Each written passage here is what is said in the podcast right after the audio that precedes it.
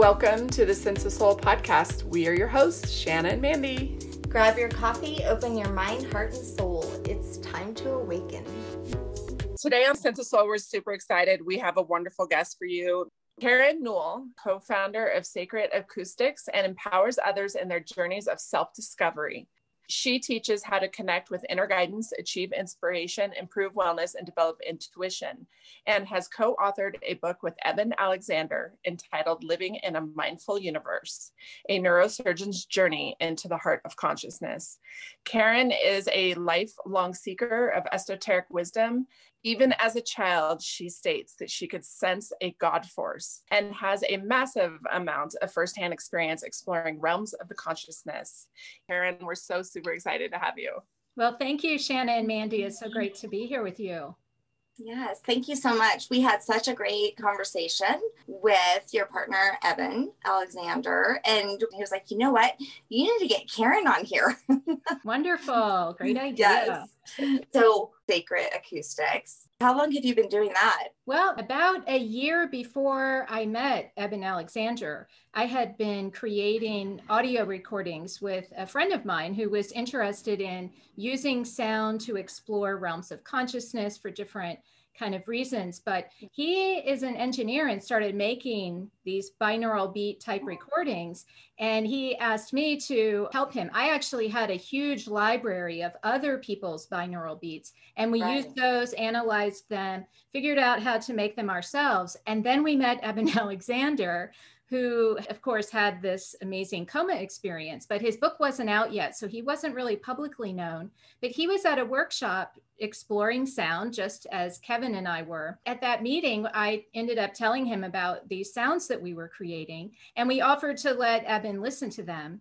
And so when he did, he found that he could easily return to these states that he experienced during his coma and became very intrigued. And then he invited me to come along and teach people how to use these recordings for various purposes. So that's kind of how it came together. It's interesting that before I was awakened, I had no idea that there were so many amazing support groups and like retreats out there. So, I mean, there's near death experience retreats, and then you, are saying that you guys met at a sound retreat. Yes. in fact, I'll tell you, you know, I had a job for 25 years in the magazine newspaper publishing industry. During that job, I very often would use my vacation time to go to these kinds of retreats. Not only sound retreats, but I learned feng shui. I learned remote viewing. I learned all about um, out of body experiences, many, many things you can learn on the weekends. I wasn't really fulfilled with my work. I didn't necessarily believe in the content of the publications I was supporting. They didn't have any meaning for me. So, in this search for meaning and purpose, is what ended up sending me out to these other sorts of uh, retreats to learn. And for about two to three years, I did this very regularly, and uh, I called it my spiritual boot camp. And when I first started doing these kind of retreats, I wouldn't necessarily realize how much I had changed. I would sort of immerse myself for a weekend or a week into the experience we were learning. And then I would come back to work and mm. people would say, Oh, you seem different somehow. And that's when I would really feel different when I was in another kind of environment. I think rehabs need to rename themselves because when people hear the word rehab, they feel like they're going to be like shipped off to this like 30 day, real hardcore and it is hardcore. I've been to quite a few in my life. I'm, I'm in right. recovery, so i there's fear, fear behind the word yes, rehab. they so could true. just name it like a retreat because it felt like yeah. it, it, was a self-help retreat. It truly was. It was diving into the emotions and the fears and the patterns and the behaviors. So they could just tweak that. Maybe I'm going to jump on that as my next challenge. That's a great idea. idea. yeah. Let me ask you. You talked about even as a child, you could sense this God force can you talk about that? Yes. Well, when I was about uh, seven years old, I grew up in a regular kind of American Protestant household. But when I was about seven years old, my grandmother, she sat me down with my brothers, who one year older, one year younger, us three kids sitting on the couch. And she said to us that we might want to accept Jesus into our hearts so that we didn't go to hell for all of eternity. And she suggested that this really was a requirement or we would be punished. And I said, Well, this really doesn't make sense to me because why would God or Jesus punish kids if they haven't even heard of him? And so, what about all those kids who don't know? And she said, Well, we have missionaries that go around the world to help. And I still was like, Some kid isn't going to hear about this and they're going to go to hell for all of eternity. I just rejected it out of hand. But meanwhile, I was continued to go to Methodist church and every single summer I would go to church camp. And this was actually great fun. It was on the Oregon coast. So the beautiful natural beaches of Oregon is where this camp was located. And so when we would go, we would have a lot of fun, like play volleyball and things like that, rowboat in the lake, but also we would have to do prayers and things like that. And the counselors would say, go out into the woods and commune with God. And so I followed that instruction. I went out into the woods and I was thinking God should appear on a cloud or a big ray of light or somehow a trumpet. Let me know very clearly that God is there. But none of that happened. And so I thought, you know, I'm just going to commune with nature. I'm going to feel all these beautiful trees and ferns and the sand and the ocean. And that's what I did when I was out in the woods. I communed with nature.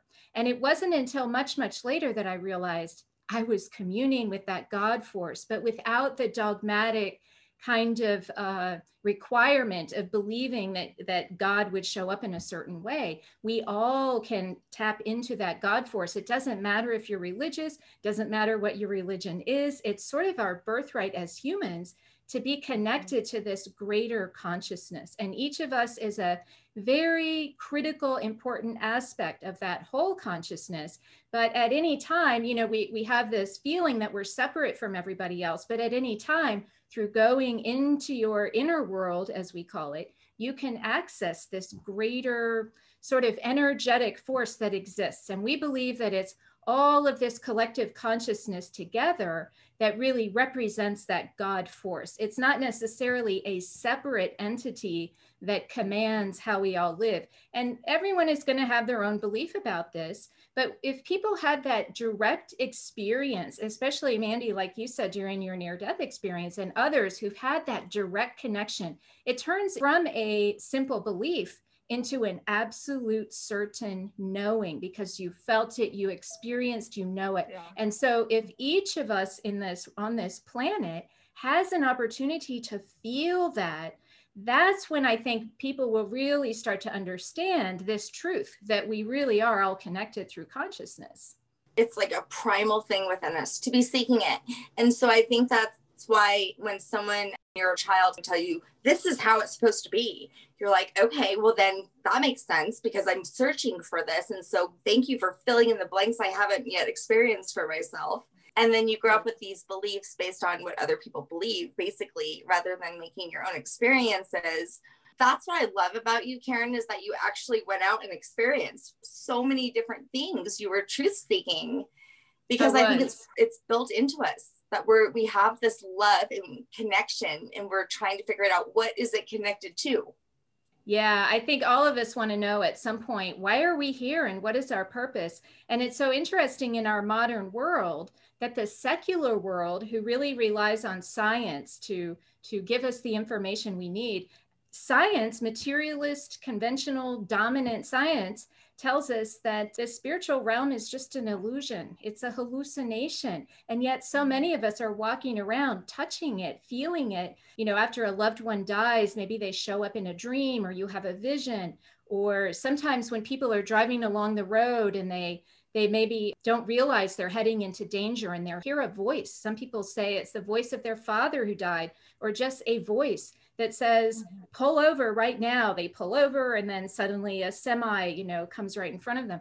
So there's lots and lots of ways that we are really connecting to this energy. It's mm-hmm. ours. It's our birthright. And and yet it's been denied to us kind of systematically at least in the western world both through religion who all of the kind of main religions are really more dogmatic. I was never in my religious experience taught how to go within, how to feel the love of God, how to generate that love from within in order to, you know, attract that love to me. That none of this was taught to me. And so mm-hmm. in and of course in the science-minded person, that's all just nonsense anyway. And so we really the western uh, mainstream world has really been stripped of that uh, what i think is really our spiritual birthright and again it's the spiritual realm is talked about by scientists, but they just don't call it that. They might call it the implicate order or the information field, anything that can't be uh, strictly measured using measurement tools, they think isn't real. And yet they talk about this underlying sort of energy that exists. And to me, that's the spiritual realm. But to use that word so often puts people into their dogmatic corners and uh, you know we have to argue about what is actually happening in the spiritual realm. Whereas i think if we just accept the spiritual realm exists and then explore and find our own way through it that that would be uh, an improved way i think for us to really look at how life works. And that would immediately restore a sense of meaning and purpose that we're here to grow. We're not just you know meaningless robots wandering around um, with you know thoughts and emotions being caused by neurons in our brains. We, we're actually on a journey. We're on a journey individually and collectively and it's a journey of growth a journey of understanding that we're all connected through love and we learn this most definitely through the hardships that we experience in life. Your coma experience and you know relationship breakups um, job losses illnesses the loss of a loved one, all of these things, especially, you know, we're going through this COVID uh, pandemic now for almost a year. The entire world is going through this. And it really can be seen as sort of, a, they call it in the addiction world, you probably are familiar with this term, the gift of desperation. You know, when you hit bottom, and when you mm-hmm. hit that bottom, it causes you to, to, in some cases, you know bounce right back out of it. And so we can look at the whole world as being in this collective gift of desperation. And that's when we realize oh we really are connected. Oh love really is important. Oh we need yeah. to take care of each other. These are lessons that we will hopefully learn collectively to sort of bring about much more peace and harmony in our world. Gosh you're so good with words. And you know i love synchronicity. Uh, you know, and it just dawned on me that this might have happened after I was listening to your acoustic samples. Over the last two nights, I've actually been waking up and just like writing at like three o'clock in the morning, which I've always woken up, you know, between three and four. But this is like in my dream, I'm being told knowledge and then I get up and I write it. But one of the things that I wrote was a poem about a child uh, playing hide and go seek, trying to find God in a forest and it, when you were just describing your experience in Oregon, it totally reminded me of this dream that I was having. And I saw ferns. People that have never been to Washington or to Oregon don't understand these ferns there are everywhere. They're actually like part of just the grass and they're so beautiful. I've always been attracted to ferns. I don't know if it's because my mom had them when I was young. She, they were, and they're easy to take care of. But yeah, I just, I love that story. And I love that as a child, you were able to separate yourself from what you were being told to believe and you know find your god in the things around you instead of in what they were telling you to believe i love that story thank you for sharing that yeah, well, that kind of synchronicity is really interesting. And yeah. for me, the way you described it and the way it just happened so recently, I would call that kind of a precognitive dream where you were sort of feeling into the future of this conversation. And ferns, you're right. Oh my gosh, I took them for granted in Oregon. I was born in Arizona, but grew up in Oregon. So I knew there were different terrains out there. But when I moved to the East Coast, I desperately wanted to find these ferns and waterfalls. Oregon has the most beautiful waterfalls. And hmm. uh, yeah, so nature, that's yeah. where you find that force for sure often there is a lot of pain to purpose and pain to awakening. So, what I'm wondering is is this possibly an answer and an avenue that people can take without having to go through the pain? Because we often meet people and they're like, I don't want to go through the pain. Like, I'm only 23 years old, I'm just starting and I'd like to awaken and, and further my journey, my spiritual growth, but I don't want to have to go through the pain. Is that possible? Well, word is through all of the experiences I've been in is that that pain is part of you. Part of your purpose. Um, yeah. That that pain got put in there at some point. And uh, so to deny it really is not, you're not fulfilling the purpose of what we might mm-hmm. say of becoming more whole. So acknowledging that spiritual aspect of you usually also involves acknowledging the hurts and fears that you've put away over time. So this is from a 23 year old. I will tell you that I grew up feeling pretty balanced. I didn't feel like I had a lot of emotional issues. I didn't feel like, you know, I had been through all these kinds of challenges. And it was really curiosity about telepathy and out of body experience and that sort of thing that got me mm. interested in this spiritual kind of uh, experience. I didn't realize, I kind of got tricked. I tricked myself and mm-hmm. realized, yes, personal and spiritual growth absolutely is the result of these kinds of explorations. However, when I first started, I was like that 23 year old. I didn't want to deal with any pain. I didn't want to bring up any emotions. Why can't I just have my out of body experience?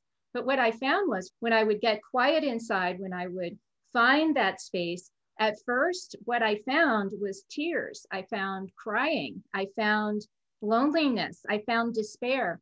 And over time, I realized, oh my gosh, I put this there. This is that uh, we call it sort of this universal wound of separation. In my case, it was a rejection of my father. When my parents got divorced, I decided, oh, I don't need you anymore. It was sort of a self preservation mechanism. But then much later in life, I realized that I had shut down very consciously at age seven this idea that I could be connected and be loved by someone, a man, I guess, and uh, it kind of made me realize the relationship issues that i had that that was the source.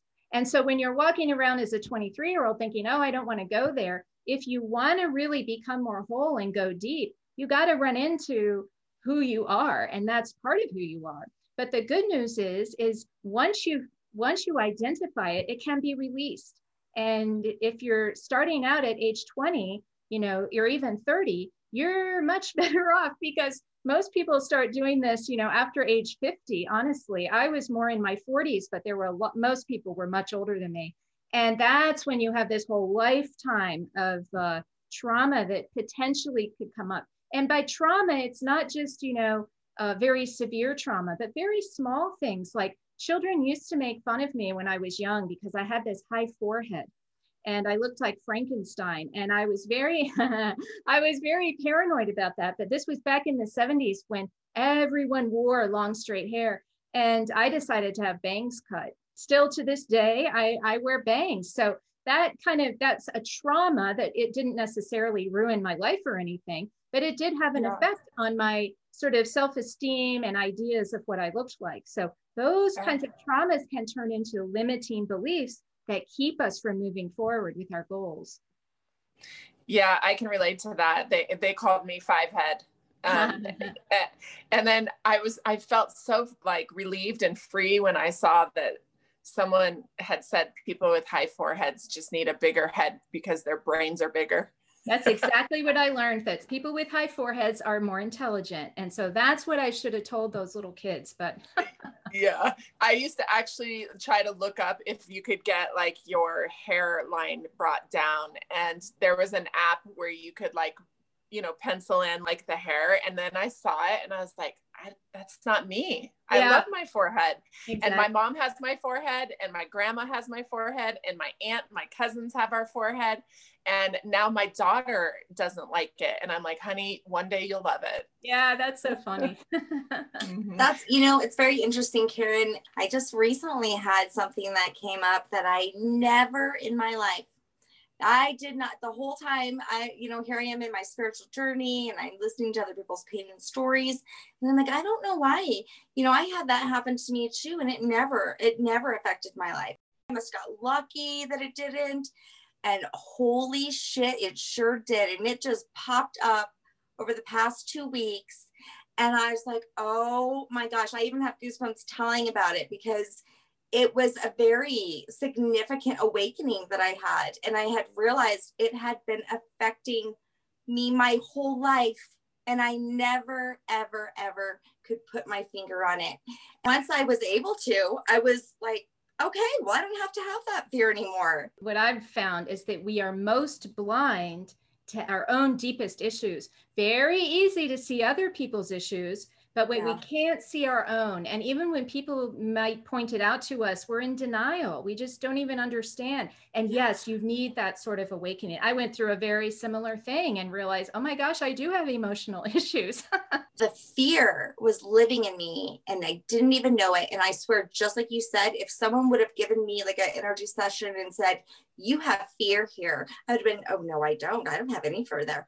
Mm-hmm. I did not even have a clue so there could be more. It's it's almost yeah. it's like um, we call it peeling uh, layers of an onion. You know you peel one and there's another and another and another. And uh, sometimes you can go for a few months or years and not run into it again and then shoom, and then sometimes it's the same issue that you thought you had resolved and it's coming up again. When that happens i like to think that it's really an opportunity to make a different choice. When a patterned sort of thing occurs if you can change your pattern then the pattern will be broken and it may not happen again. But you know just when we think we're we've resolved a certain issue another situation will will trigger it and that's when we mm-hmm. find out. It's almost like the uh, final exam. Are you really? Are you really okay with this? And you find out. How do you respond? Mm-hmm. so the more we can yeah. learn to manage our responses and not just be reactive that's when we can really start to move forward with these kinds of things. Do you believe also that sometimes it's divine timing? So if this would have been released in her brain five years ago or 10 years ago, she wouldn't have had the tools to handle it because it's very traumatic. And I'm going to use my near death as an example.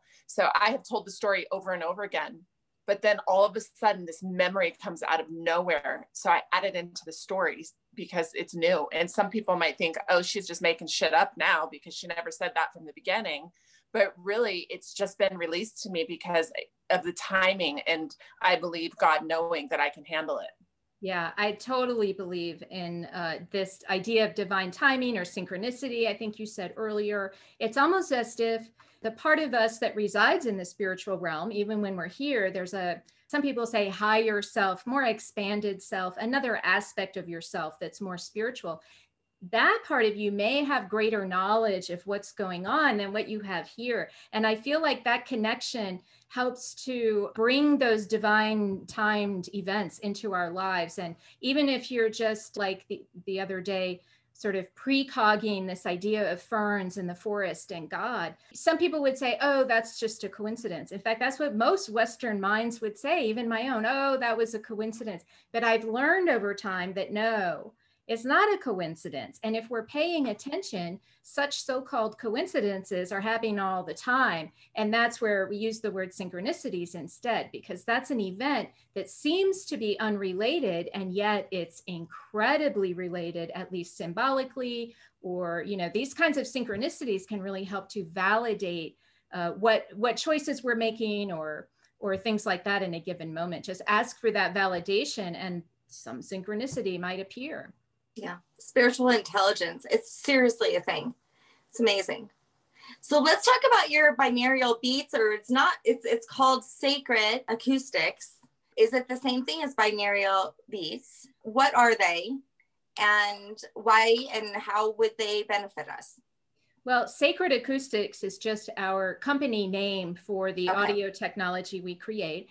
Binaural beats is the generic term for a form of brainwave entrainment. These binaural beats are created by feeding one signal into one ear, a slightly different signal into the other ear. And if you ever listen to a crystal bowl or a gong or a brass bowl that makes that wah, wah, wah kind of sound, that's a binaural beat. It's just a natural binaural beat when you hear it in a musical instrument. But when you create them precisely using digital frequencies, it's the difference between those two frequencies that seems to entrain the brain to um, a level that might appear on an EEG, which measures the electrical signal coming out of your brain. So zero to four hertz is the state that you're in when you're asleep Four to seven hertz is the theta state. That's the state mostly associated with meditation.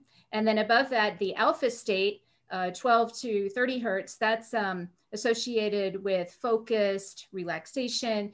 And beta, that's what we're in where we're walking around. So the Western mind, especially when they sit down to try to meditate, and I was one of those people, incredibly challenging to get my distracting thoughts to even quiet, even for a moment. And it just seemed like a big waste of time until I found sound. And this particular kind of sound, binaural beats, really helps to calm the mind from that beta state that's 30 hertz and up into a lower state of awareness like theta.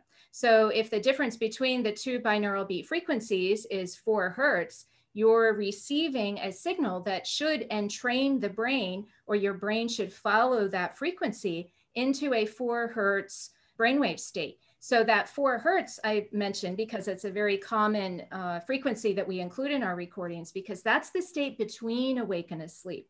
We're all in this state every day when we're first waking up in the morning, as we're falling asleep at night. It can be called the hypnagogic state. But these recordings help to get your body profoundly relaxed but your mind is still aware. So you're almost mimicking that state of being asleep. Your body is asleep, but your mind is still awake. And so that's one reason people use these recordings. They can be used to just support sleep at night, they can be used to support studying.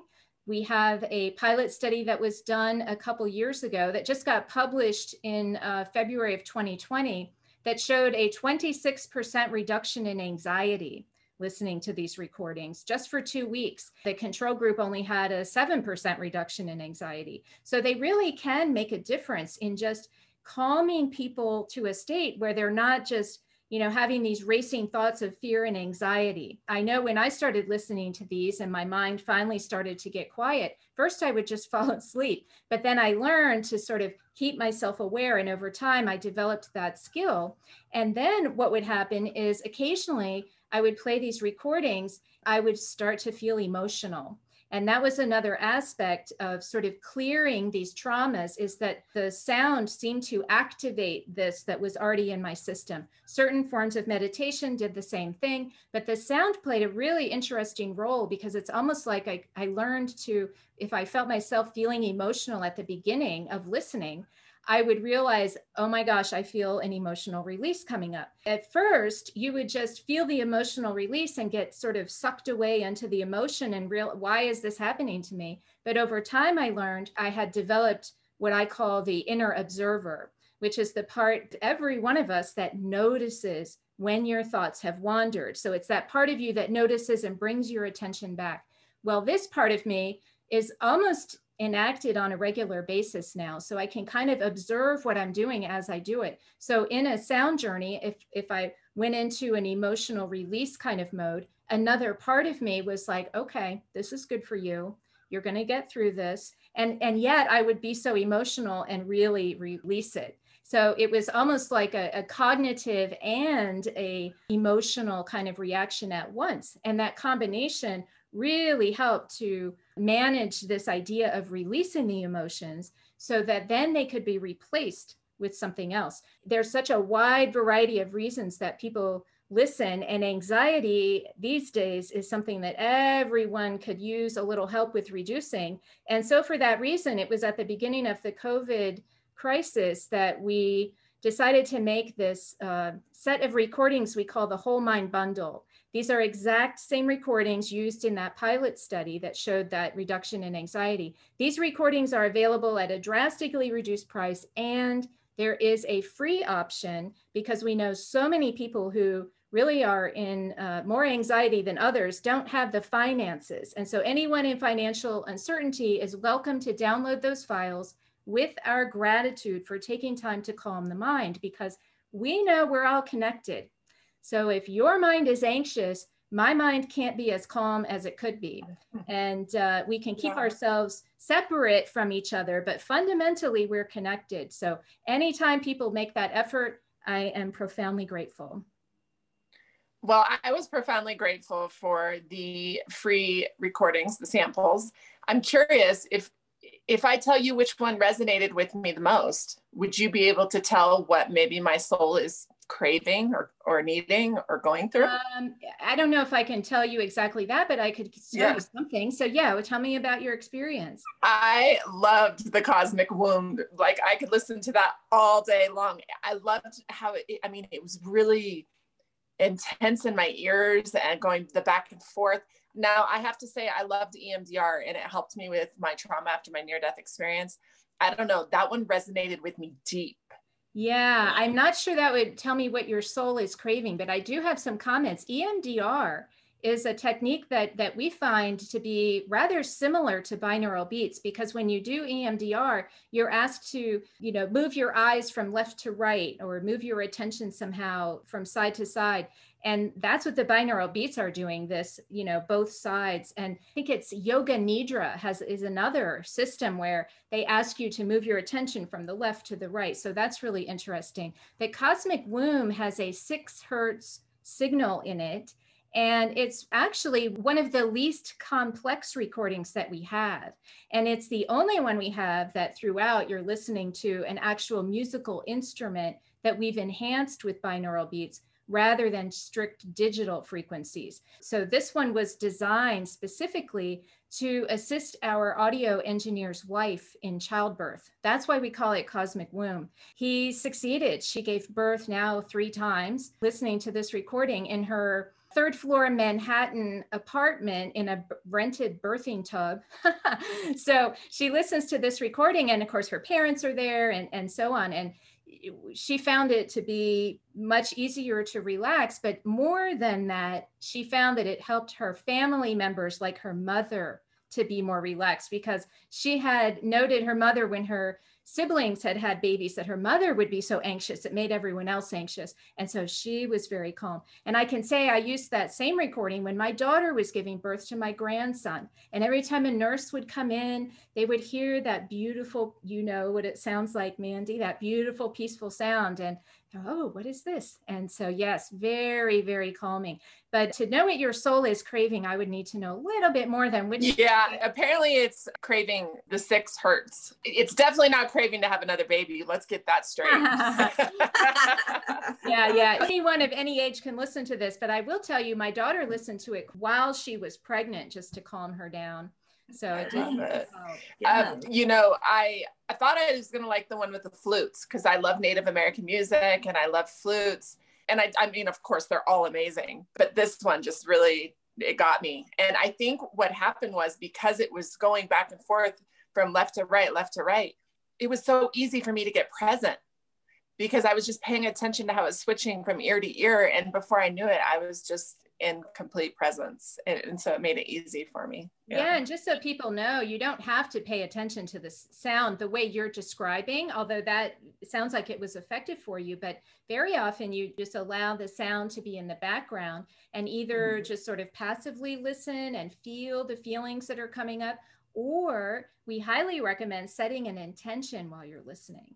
And so, if you did have a problem you wanted to solve, or you did want to know, what is my purpose? or what is my soul's calling? you know you could sort of put that out there while you're listening and it sort of opens up the channels for that information to come in. Earlier you were saying that you know you wake up from a dream state and write everything down and you're in a hypnagogic state when you do that. Lots of times when we remember our dreams in the morning we get up and walk around all of the memories just fade if you stay in your bed, keep that pencil and paper nearby, like I'm sure you do, you stay in that state. And it does allow you to receive more information. You mentioned earlier that you had you know a memory that came back to you after all this time from your nde and that's often what can happen when you're in these meditative states you know you might be given this huge maybe call it a thought ball this huge concept all at once but you can't really unpack it all in that moment but later you can you can realize oh that's available for me and go in.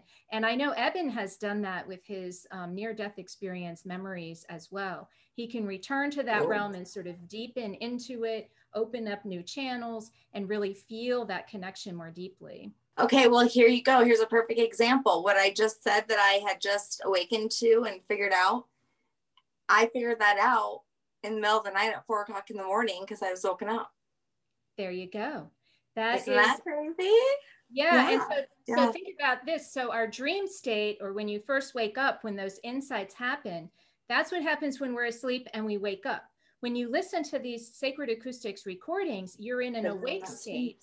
And then you sort of drift into that sort of lucid dreaming state from an awake state, but you're really finding that same space. So you can do it more intentionally, open up those channels. Lots yeah. of people use these recordings Mm-hmm. exactly for opening up creative channels.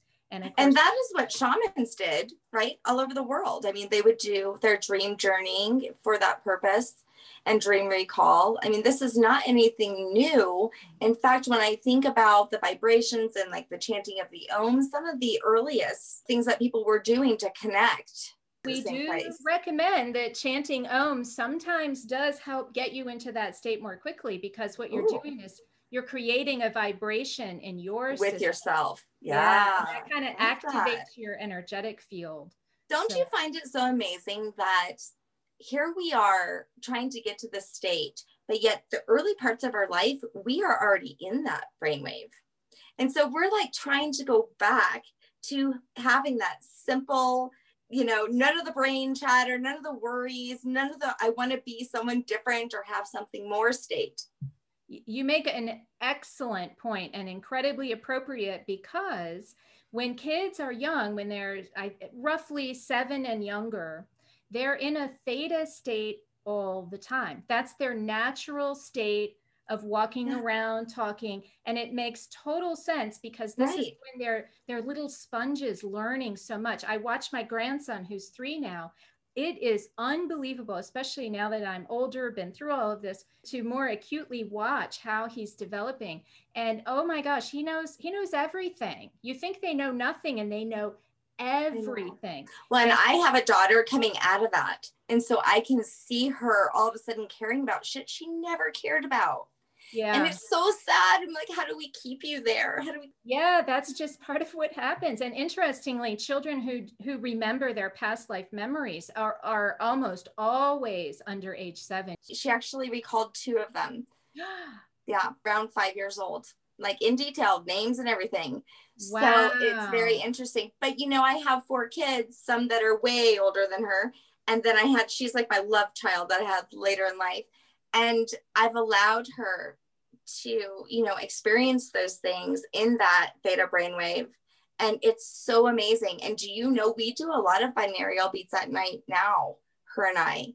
She loves to go to sleep to any kind of spa music, and sometimes they come on and so maybe she'll stay open more open than otherwise well i think that children who who have supportive parents like you um, are very likely to stay more open if they're open already but so often they go off to school and teachers and other authority figures start to tell them you know what what's right and wrong but i know me as a child i i did have this natural sort of ability to not believe what all authority figures told me. I, I yeah. had some kind of sensibility in me, even at that age. So she'll probably keep that too, I'm going to guess. But so often later in life, maybe in a few years from now, she won't even remember she told you about those past lives. I expect. I know. Yeah. So, is there a disclaimer that comes with your acoustics? Because they could probably trigger some things for you, right? Should you have a journal in there? How should you listen to it? What should you do? Well, we do recommend having a journal for sure. And yes, be prepared for any kind of response. I have created a series of free, I call them training videos, where I explain what to expect, you know, how to deal with common concerns. You know, what if you just fall asleep? Or what if you can't make those thoughts really go away so easily? There's such a wide range of ways that people can respond. But we do have one disclaimer that is highly critical for every listener and that is to not listen and drive.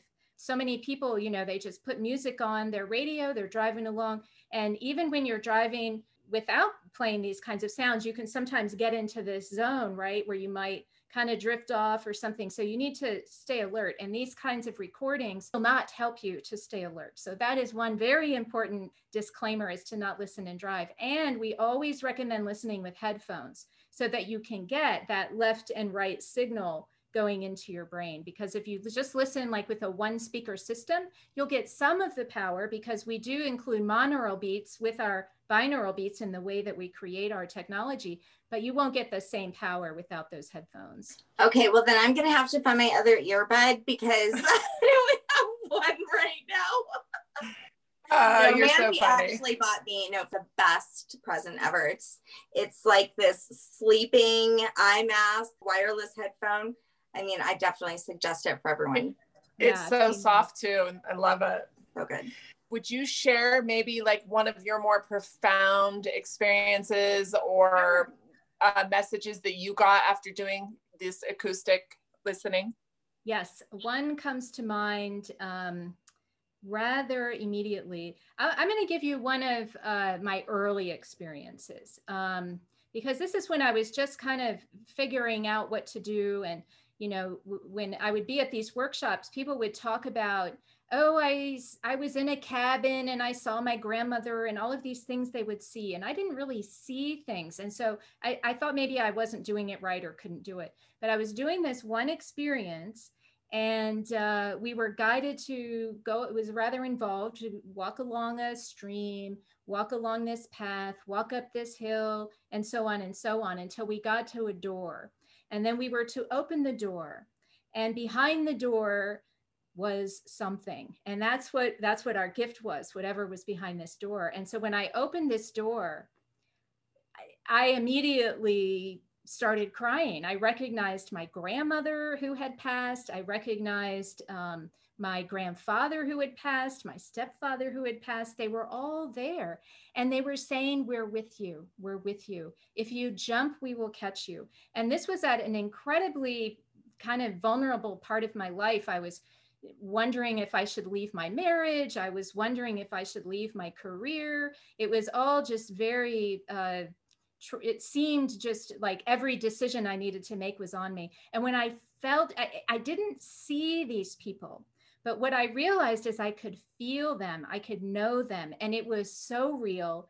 Each and every one of them was there for me, and I'll never forget it. And even now, if I feel like, you know, I feel like I'm alone or nobody's here for me, I just have that memory. And it wasn't just people that I knew, it was this other energy of support that was so overwhelming and i just burst into tears so in this case i was bursting into tears more of a relief sort of crying whereas other situations i was feeling you know anxiety inside of myself crying and it would release. There's all kinds of different ways you can experience emotions. Sometimes you can feel this incredibly overwhelming sense of oneness and connection when you're when you're listening in these states.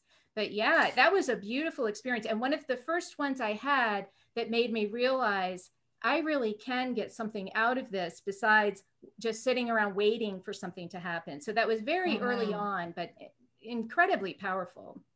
You know that I had a client who said that she couldn't listen to these because they caused her to have anxiety. Well, now I'm thinking, yeah, that probably was a good thing. You probably should have just kept listening. That's what have I probably released. Yeah, that's exactly what I tell people sometimes when they use that word. They caused me to feel anxious. Now, some Yeah. people feel it for a little bit and then it'll subside. We always have to be careful because everyone is unique. So I'm, I'm real careful, but I always suggest maybe that was activating some anxiety that's already inside of you. And Yeah. maybe you can use that feeling to get past it. I'm so sensitive to vibration and sound.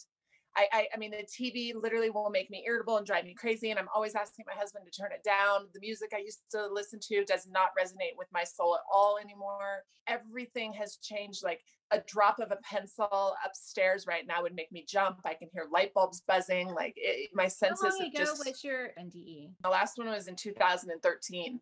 Okay, so it's been a while, but yeah, those kind Yeah. of after effects are not uncommon. In fact, I know uh, one woman, she's had several. I don't know if you've heard of her, PMH Atwater. She's researched NDEs in children and she's really interesting. But she is so sensitive to sound that she can't even listen to our binaural beats. They just drive her Really? yeah, she can't. She just can't listen. So I'm pleased that you find them useful Oh. because Eben sure does. He doesn't have that aversion to sound at all. He has no sound sensitivity, I would say. Is there a certain amount of time that you should be listening to them? Like, can you like overdo it? Well, there's the there's two extremes. Some people say, "Oh, I only have 5 or 10 minutes and a day to devote to this." So if you're only going to listen for 5 or 10 minutes, um, you're probably not going to get the deepest effects. You might get a little bit of relaxation, but you won't get those more profound effects because you need to be in it for a while. Um, we do recommend at least 20 minutes. The free download that we offer just by putting in your email address, that's a 20 minute recording. And the Whole Mind Bundle comes with a set of 20 minute and 60 minute recordings that can be played for any length of time. But if you want to have the deepest experience, we found that 40 minutes is really an ideal time. Now, some people will string, like Eben, several 40 minute ones together. And we do have some that are 60 to 70 minutes for those really deep experiences. So it really just depends how much time you have what your goals are. The mm-hmm. idea of doing it too much is again very very personal. Some people will find like Eben can listen for hours a day and he just loves it. Others might find that listening for hours a day will make them feel kind of lightheaded or groggy or not quite in there grounded. Yeah maybe not grounded, so grounded. so in that case we would say you need to ground yourself with cold water a cold shower something like that. And that usually pulls people out of it. But yeah. i would not say that there's too much risk of doing it too much. It's just you need to monitor yourself and honestly when you're when you're in a practice of meditation or going within the idea at least from a western mind like mine is not to stay in that state all day long every day but to learn how to bring that calmer kind of knowing state to your everyday life. So experimenting and practicing a regular practice of this sort of thing will not just be your escape from the world, but it will help make you a better person acting in the world. I love that you mentioned that. I get a lot of people say, I can't do that. I'm a teacher. Like I always got to be planning. Or my husband, he's like, I can't do that. I, I, have to be on meetings all day long. They don't understand that it's coming from that space of calmness and you can still implement it into what you're doing. Right. I often say that the best time to listen is either right when you're going to bed or right when you wake up, depending on your goal. If your goal is to relax, I would say doing it at bedtime is good. Or when you wake up in the middle of the night. So many people wake up at 3, 4 a.m., can't get back to sleep that's a great mm-hmm. time to do it that's yeah. not taking you from your daily activity yeah. but at some point if someone wants to you know really make a change they need to make that commitment you know eben often says this is a lifelong commitment i like to say well no you don't have to consider that once you start you will never stop but I like to say, well, if I'm having a particular issue, I'm going to commit to this for three or four weeks, you know, and see if I mm-hmm. can't address that issue. And then, you know, bring it back up another time because it can be overwhelming to think of it as a constant every day for the rest of my life kind of practice. And yeah. it doesn't have to be that way, but regular practice does make the results more beneficial. So one of the advanced techniques you talk about is listening with a friend. What have you seen happen with collective listening? Well, that is just so much fun. So at the beginning, I spoke about Kevin. He's my audio engineer. And when he would create these recordings, we would kind of create them together, but eventually he was creating them all. We would listen at the same time.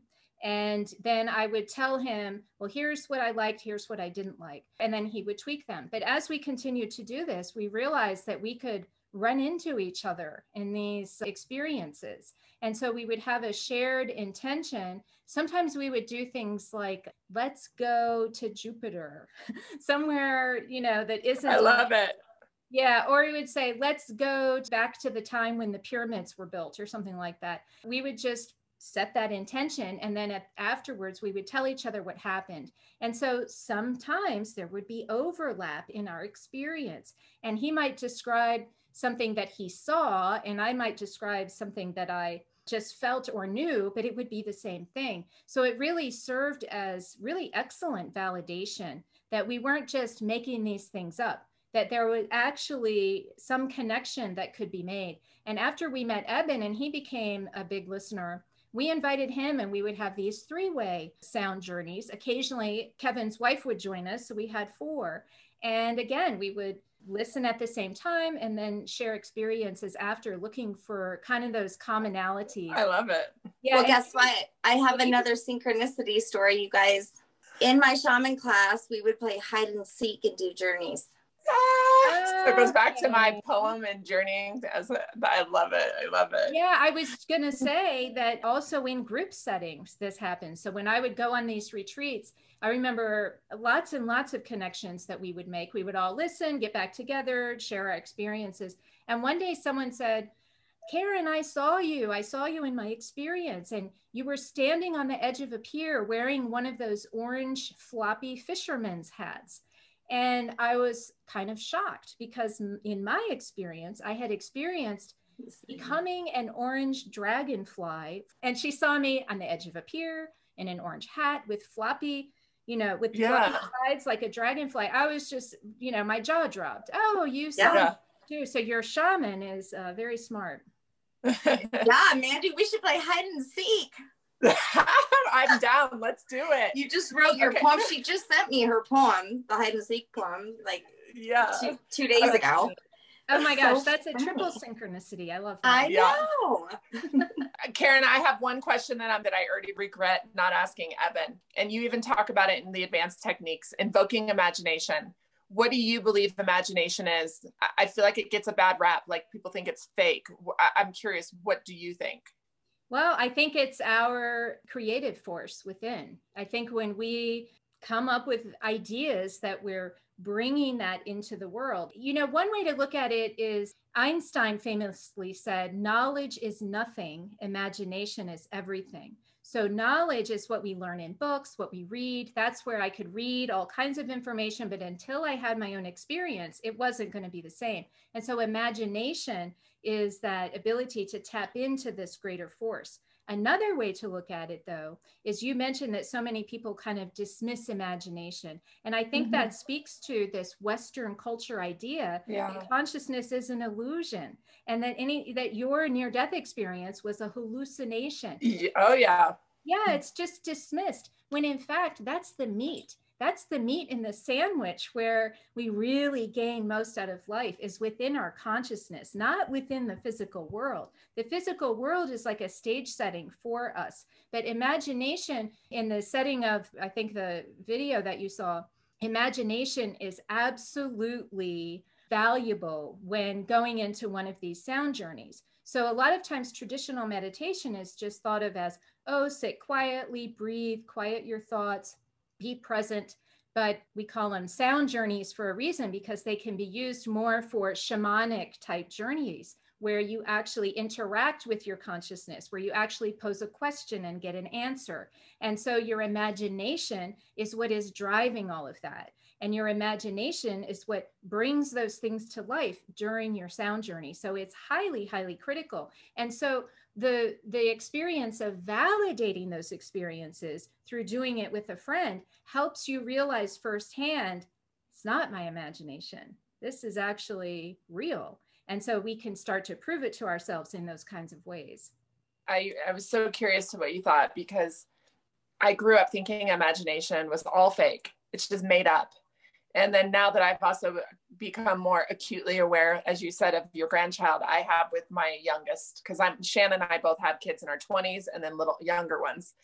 And so unfortunately we weren't present with, as much with our older ones as we are with our little ones. And I just I'm really trying to encourage for her to look at the imagination as uh, like her her higher self and her knowing and her intuition for sure. And i would also yeah. if i if i had i'm gonna do this with my grandson. If i had a child i'd be doing this too. I would teach them how to generate and hold love within their heart love and gratitude to feel that feeling because you know our world when we grow up and we cry you know adults tell us stop crying. They're basically telling us don't feel. And so we need to learn how to feel constructively. The epidemic of mental health issues is not just because of COVID, and it's not just because of materialist Western worldview of stripping, you know, our consciousness out of reality, but it also has to do with not knowing how to process our emotions. And so that bullying that happens with kids. And I love this story. These kids in Baltimore, a school in Baltimore City, which is a tough city they had something called the mindful moment room. So if a child got in trouble in class, say two kids that were fighting, they would send them both off to the mindful moment room. And there they would learn, you know, to breathe quiet, to breathe, get quiet, feel their feelings, maybe feel the other person's feelings, have a little compassion of what might have just taken place.